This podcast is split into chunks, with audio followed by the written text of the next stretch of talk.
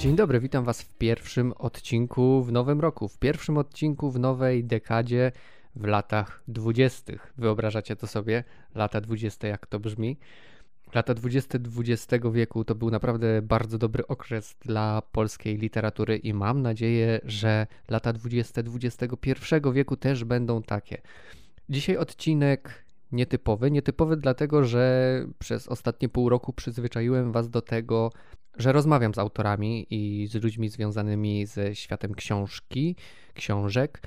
A dzisiaj będę mówił sam. Dzisiaj będę mówił o najlepszych reportażach 2019 roku, czyli takich książkach, które najbardziej zapadły mi w pamięć, które najbardziej mnie poruszyły i które uważam za ważne. To będzie takie moje top 9, 9 najlepszych reportaży, a właściwie mm, książek z literatury non-fiction, bo dwie z tych książek, o których chcę Wam dzisiaj opowiedzieć, to nie są takie typowe, klasyczne reportaże, to są takie reportaże, a właściwie eseje z elementami reportażu. Ktoś może zapytać, dlaczego top 9? Top 9 dlatego, że w tym roku spośród książek, które przeczytałem, udało mi się wybrać bez silenia się, bez zastanawiania, bez wątpliwości właśnie 9 tytułów. E, jeżeli miałem jakieś pytania, jeżeli zaczynałem się przy doborze tego, tej listy, jeżeli zaczynałem się zastanawiać, czy ta książka powinna być, czy nie powinna być, no to to był dla mnie znak, że może niekoniecznie, niekoniecznie powinienem ją zamieszczać na tej liście, no bo ona właśnie wzbudza jakieś wątpliwości. Więc na mojej topce, topce dziewięciu książek są takie książki, które nie wzbudzają mojej wątpliwości, czyli ręczę za nie, daję sobie za nie obciąć palca, a może nawet dwa. To są takie książki, które mówią nam coś ważnego o, o, współczesnym świecie, które pokazują z zupełnie innej perspektywy znane nam z pozoru problemy, albo takie, które prowokują do refleksji nad tym, nad czym się zwykle nie zastanawiamy.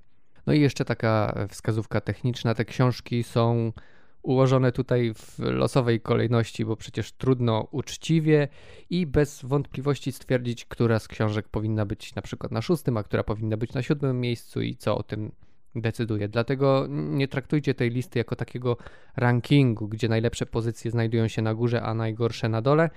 To jest po prostu lista dobrych książek, według mnie najlepszych książek 2019 roku. Chociaż też wszystkich y, nie przeczytałem, to są te, które udało mi się w minionym już roku przeczytać. Było tego sporo, ale no, nie da się ogarnąć całej tylko literatury faktu, która jest wydawana w Polsce.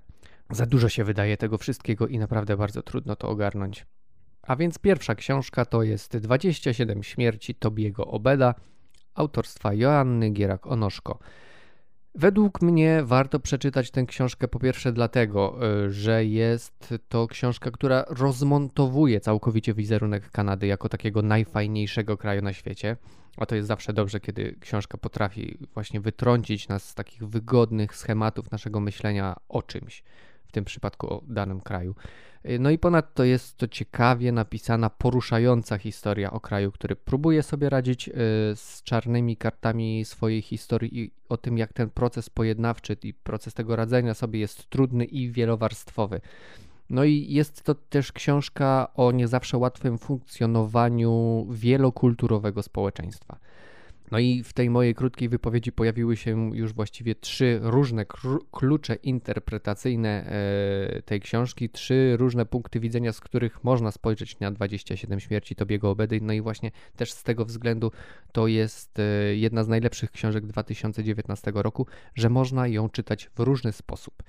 A więc książka o Kanadzie, ale nie tylko o Kanadzie, a może przede wszystkim nie o Kanadzie, mimo że o, o Kanadzie. Więcej, jeżeli chcecie poczytać o tej książce, to odsyłam Was do recenzji na blogu, jest na czytamrecenzuje.pl. No i polecam też podcast z Joanną Gierek-Onoszko, który znajdziecie na mojej liście podcastów, więc sobie sprawdźcie, jeżeli ta książka Was interesuje. Lecimy dalej. Płuczki Pawła Piotra Reszki. To jest znowu świetnie napisany, prosty i taki w, jasnej konstrukcji, w jasnej konstrukcji tekst i, i bardzo dobry, z dobrym bardzo językiem. E, to jest e, reportaż o ludziach mieszkających w okolicy byłych obozów śmierci w Bełżcu i w Sobiborze, którzy po wojnie chodzili na tereny tych obozów i poszukiwaniu złota i kosztowności zakopanych w ziemi albo które znajdowały się w prochach zamordowanych tam osób. No, książka jest szokująca. Szokująca jest przynajmniej z dwóch powodów. Po pierwsze, ze względu na sam proceder tego przekopywania miejsc, często kopania w prochach albo w e, kopania, poszukiwania kosztowności w jeszcze nierozłożonych ciałach. No i te opisy są bardzo mocne, takie naturalistyczne, no i szokują, naprawdę robią wrażenie. No a po drugie, ze względu mm, na współczesny stosunek kopiących i ich rodzin do tego przekopywania, ta książka jest bardzo ciekawa, e, bo okazuje się, że ci kopiący i ich potomkowie i potomkinie nawet dzisiaj nie widzą w tym procederze niczego złego. No bardzo mocny reportaż o odwróconej moralności i też, jeżeli chcecie o nim więcej poczytać, odsyłam na bloga, jest, znaczy tam recenzuje recenzja i jest też rozmowa z Pawłem Piotrem Reszką, mm, bardzo ciekawa o tej książce, w której Paweł Piotr Reszka dużo opowiada o tym, co możecie w książce znaleźć, ale też zdradza sporo kulisów powstawania tego reportażu. Płuczki Paweł Piotr Reszka. Najważniejszy wrzesień świata. Marek Rabi. To jest kolejna książka, kolejna mocna książka w tym zestawieniu, ale jednocześnie książka, która no, nie została przez wielu zauważona. To jest reportaż o ludobójstwie na Rohingjach w Birmie. No i jak głosi tytuł, to jest książka o niezauważonym ludobójstwie. No bo przyznacie, informacje o tym, co dzieje się w Birmie, bardzo rzadko ukazują się w polskich mediach. Wydarzenia z 2017 roku, które Rabi opisuje, mm, też właściwie przeszły u nas bez echa. W książce, w książce ten reporter e, nie tylko opisuje, co działo się w tym najważniejszym wrześniu świata, ale przedstawia też historię całego konfliktu etnicznego w Birmie i, i jego konsekwencje dla prześladowanych Rohingjów, bo ten konflikt on trwa mm, no już chyba 70 lat. Mm, no i, i, nie chce się skończyć. Ale oprócz tego raportu yy, z tego, co działo się i de facto dzieje się dalej w Birmie, dostajemy też książkę, która każe nam się zastanowić nad istnieniem zła na świecie. I to jest taka nadwyżka, którą dostajemy w najważniejszym wrześniu świata. To jest reportaż, który świetnie pokazuje, że zło nie znika, ale tylko przelewa się z miejsca na miejsce na świecie, w różnych miejscach świata i zachowuje tą swoją najgorszą e, istotę. I to jest taka no, dosyć smutna i też przerażająca konkluzja, która y, pojawia się w głowach po przeczytaniu tej książki. Recenzji na blogu nie ma, będzie wkrótce y, w styczniu jakoś, kiedy już uda mi się napisać, mm, napisać ten tekst. E, pewnie zauważyliście, że w 2019 roku na blogu moje recenzje nie zawsze, nie tak często ukazują się zaraz po premierze danej książki, a to dlatego, że właśnie e, już w tamtym roku postanowiłem sobie, że mm, chcę bardziej przemyśliwać teksty, które piszę i czasami, jeżeli tego potrzebuję, e, zostawiać sobie sporo czasu na napisanie o jakiejś książce, no a nie robić tego jak kiedyś, kiedyś na początku, kiedy blogowałem, że starałem się jak najszybciej napisać książkę, bo myślałem, że im szybciej, tym lepiej. Teraz mam taką, e, takie postanowienie od mniej więcej roku, no może nawet ponad roku, że niekoniecznie szybciej to lepiej, lepiej, lepiej to napisać i przemyśleć. No i lecimy dalej. Kolejna książka to Pusty las Moniki Schneiderman. I to jest właściwie esej z elementami reportażu. Mm, książka, która prowokuje do takiej refleksji która chyba rzadko pojawia się w naszych głowach, czyli kto tutaj mieszkał przede mną. No i dla Schneiderman to tutaj to jest Beskid Niski e, i na przykład e, autorka pisze mogę tu mieszkać, bo ich wszystkich nie ma. Mm, no i w Pustym Lesie przedstawia historię regionu i jego wielokulturową, bogatą przeszłość. No i to jest bardzo ciekawe, bo Beskid Niski wydaje nam się takim chyba no nie za bardzo ciekawym regionem, a okazuje się, że ma bogatą historię, no i też bardzo dramatyczną. Bardzo podoba mi się jeden z y, fragmentów książki, teraz wam zacytuję mój ulubiony cytat, mój ulubiony fragment. To przecież w gruncie rzeczy nieistotne, powie ktoś, gdzie mieszkał ponad 400 lat temu jakiś młynarz z rodziną. Cóż to może dziś kogoś obchodzić? Tyle ludzi, tyle pokoleń, tyle ważnych zdarzeń wstecz. A ja jestem ciekawa, w którym miejscu moje kroki przecinają się z krokami tych, którzy kilkaset lat temu chodzili zmielić zboże na mąkę na chleb. W którym miejscu moim dawnym sąsiadom osypały się na ziemię drobinki białego pyłu i zostały tam już na zawsze. No, bardzo fajny cytat, mi się strasznie podoba. I ta refleksja, którą uruchamia pusty, lat, pusty las, może być taką odtrutką, tak mi się wydaje, na pojawiające się w Polsce w ostatnim czasie próby manipulacji historią, naszą taką ogólną, albo próbą pisania historii na nowo.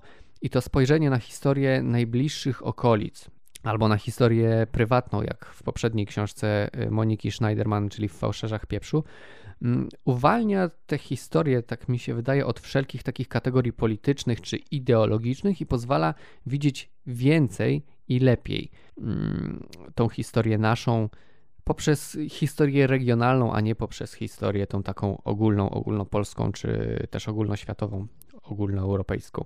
Tak mi się wydaje i właśnie z tego względu uważam, że Pusty Las jest ważną książką, mm, bo też pokazuje, jak możemy patrzeć na naszą historię w nie tak oczywisty sposób i właśnie poprzez region, poprzez y, lokalne historie.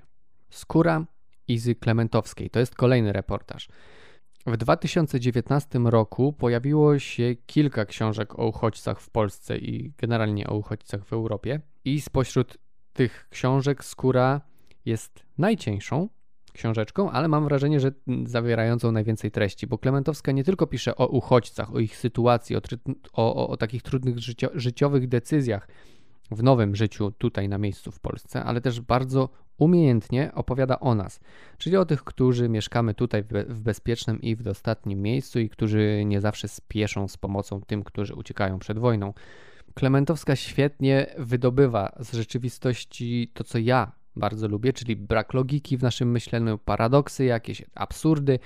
Mm, no i wydaje mi się, że jeśli mielibyście przeczytać jedną książkę z tych, które w tym roku opowiedziały o problemie uchodźców w Polsce czy na, czy na świecie, to polecam właśnie Skórę Izy Klementowskiej. Recenzji też nie ma e, na blogu, ale będzie w 2020 roku w styczniu. Strup Katarzyny Kobylarczyk, czyli książka o Hiszpanii, jakiej nie znamy. I podobnie jak w przypadku 27 śmierci Tobiego Obeda, autorka pokazuje nam ciemną stronę kraju, który kojarzony jest z fiestą i ze słońcem. E, ja w recenzji tej książki napisałem, że Kobylarczyk skupia się w strupie na pamięci, na mechanizmach manipulacji pamięcią i na sposobach pisania pamięci pod dyktando władzy no i że używając takiego dzisiejszego języka możemy powiedzieć, że to jest książka o polityce historycznej jako o narzędziu utrwalania władzy. Mm, no bo Kobylarczyk pisze, jak Hiszpania radzi sobie z pamięcią o ofiarach wojny domowej i o ofiarach reżimu Franco, tak w ogóle. Mm, no i chociaż to jest książka w dużej mierze skupiona na przeszłości, to jest to też opowieść o współczesnej Hiszpanii i trupach, które Hiszpania do dziś trzyma w szafie. Jeżeli mielibyście ochotę poczytać więcej o tej książce, to oczywiście odsyłam do recenzji, bo recenzja już jest od jakiegoś czasu na blogu. Odsyłam na czytamrecenzuję.pl i polecam też podcast z Katarzyną Kobylarczyk, który e, nagraliśmy kilka tygodni temu. Bardzo fajna rozmowa o Hiszpanii, ale też o Polsce i z tego względu tym bardziej Wam ją polecam. Jeżeli jeszcze nie słuchaliście, to zapraszam. Nic osobistego. Cezary Łazarewicz. To jest y, moim zdaniem od czasu książki o Grzegorzu Przemyku najlepsza książka Cezarego Łazarewicza i to jest książka o Januszu Walusiu, który w 1993 roku w RPA zastrzelił Chrisa Haniego, a Chris Hani, Hani to był lider partii komunistycznej i jest to przede wszystkim reportaż o tym, jak doszło do tego zabójstwa i o samym Walusiu. Cezary Łazarewicz bardzo dobrze go tam e, portretuje. Bada też, jak to się stało, że, że emigrant z Polski popełnia taką zbrodnię w RPA.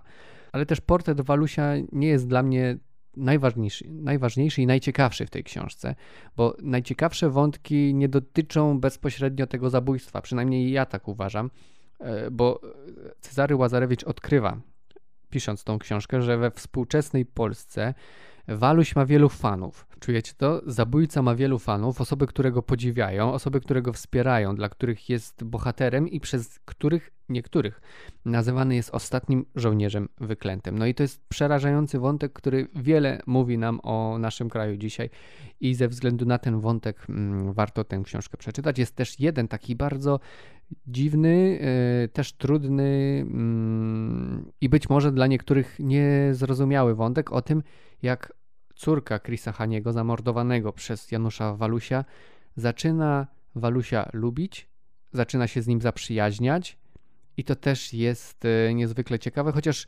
chociaż Łazarewicz nie rozwija tego wątku tak bardzo, jak e, przynajmniej ja bym tego oczekiwał. No ale ta, ta relacja Walusia z córką Haniego jest no taka bardzo zastanawiająca i, i zmuszająca do myślenia, a, a więc to też jest jakaś wartość, e, kiedy książka nas pobudza do myślenia o czymś, o czym w życiu byśmy nie pomyśleli. Jeżeli chcielibyście o tej książce więcej przeczytać, to też zapraszam na czytamrecenzuje.pl. Jest recenzja. Dobry Wilk Larsa Berge. To jest reportaż, który przypomina kryminał, bo zaczyna się od śmierci pracowniczki zoo, która, którą zagryzły wilki.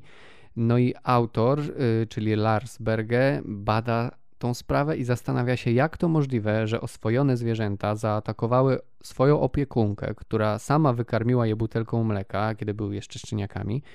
Ale y, ten kryminał po chwili przeradza się w coś, co nazwałbym takim traktatem o, o związkach człowieka z naturą, o naszej relacji ze zwierzętami, o tym, czy na pewno rozumiemy zwierzęta i o tym, jak je postrzegamy, i o tym, jak widzi zwierzęta nasza kultura i jaki wizerunek ich buduje. Nie tylko wilka, bo to też jest y, taka mała rozprawa o tym, jak przez kulturę jest widziany wilk, ale generalnie, yy, ale Larsberg pisze też bardzo dużo o zwierzętach, tak w ogóle, jak je umiejscawia, yy, umiejscawia kultura. Bardzo ciekawa i prowokująca do myślenia książka, dlatego yy, zamieściłem ją w tym zestawieniu. Myślę, że dla wszystkich, nie tylko miłośników zwierząt, yy, może być bardzo ciekawa. Więcej w recenzji na blogu. No i już ostatnia książka, numer 9 nie przywitam się z Państwem na ulicy Marii Reimann. To jest mała, niepozorna książeczka, która może zmienić nasze myślenie o niepełnosprawności. Bo to jest właściwie esej, ale sporo w nim jest reportażu, czy też takiego autoreportażu. Ja o tym autoreportażu piszę e, trochę więcej w recenzji, więc od razu Was do niej e, odsyłam. Maria Reimann opisuje w książce niepełnosprawność z kilku perspektyw. Głównymi bohaterkami tej książki są kobiety z zespołem Turnera, które dzielą się swoimi doświadczeniami związanymi z życiem z niepełnosprawnością. No i to jest ta pierwsza perspektywa. A druga perspektywa to jest punkt widzenia samej autorki, która jest osobą niedowidzącą. I ona też dzieli się swoimi spostrzeżeniami, spostrzeżeniami na temat swojej niepełnosprawności. No i właśnie te perspektywy bardzo fajnie się przenikają i uzupełniają, i w książce Rayman zadaje bardzo ciekawe pytania o niepełnosprawność. I to jest y, najciekawsze i najważniejsze w tej książce, mm, bo to nie jest książka tylko o tym, że niepełnosprawnym jest ciężko. Właściwie w ogóle o tym nie jest. To jest książka, która zadaje pytania, która prowokuje nam, nas do myślenia o tym, czy niepełnosprawnym się jest, czy się niepełnosprawnym bywa, jak niepełnosprawność tworzą pełnosprawni, jakie miejsce niepełnosprawność zajmuje w naszej kulturze. I to jest chyba najciekawszy wątek, tak przynajmniej dla mnie. No, nieoczywista jest ta książka. E, do przeczytania tak naprawdę w jeden dzień, dlatego bardzo Wam ją polecam, bo może Wam właśnie zmienić punkt widzenia, patrzenia mm, na niepełnosprawność. Odsyłam do recenzji, odsyłam też do podcastu, bo z Marią Rayman też w 2019 roku rozmawiałem. Rozmawialiśmy na przykład między innymi o inspirational porn. No to jest taka bardzo ciekawa kategoria, o którą na samym początku w rozmowie pytam Marię Rayman, więc polecam Wam bardzo serdecznie. I to już wszystko w tym odcinku, w pierwszym odcinku w latach 20. XXI wieku. Bardzo dziękuję, że słuchaliście tego podcastu do końca. Życzę Wam w 2020 roku wszystkiego najlepszego, samych dobrych książek, nie tylko z literatury faktu. Życzę Wam przede wszystkim oprócz tych książek również czasu na czytanie, bo z tym jest chyba najgorzej. Książek mamy pod dostatkiem, a czasu jakby coraz mniej.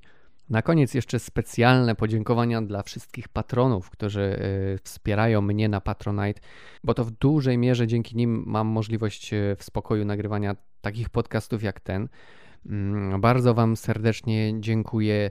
Mam nadzieję, że zostaniecie ze mną również w 2020 roku, a wszystkich tych, którzy chcieliby dołączyć do patronów na Patronite, bardzo serdecznie zapraszam. Za wsparcie możecie otrzymać różnego rodzaju nagrody. Taką najważniejszą nagrodą, takim podziękowaniem ode mnie jest e, specjalny magazyn, który otrzymują właśnie tylko, tylko patroni którzy wspierają mnie na Patronite. To jest y, magazyn Czyta się, dostępny mm, na czytniki w formie MOBI, EPUB i w formie PDF, a więc też na telefonie można go czytać. W tym magazynie y, robię taki przegląd recenzji.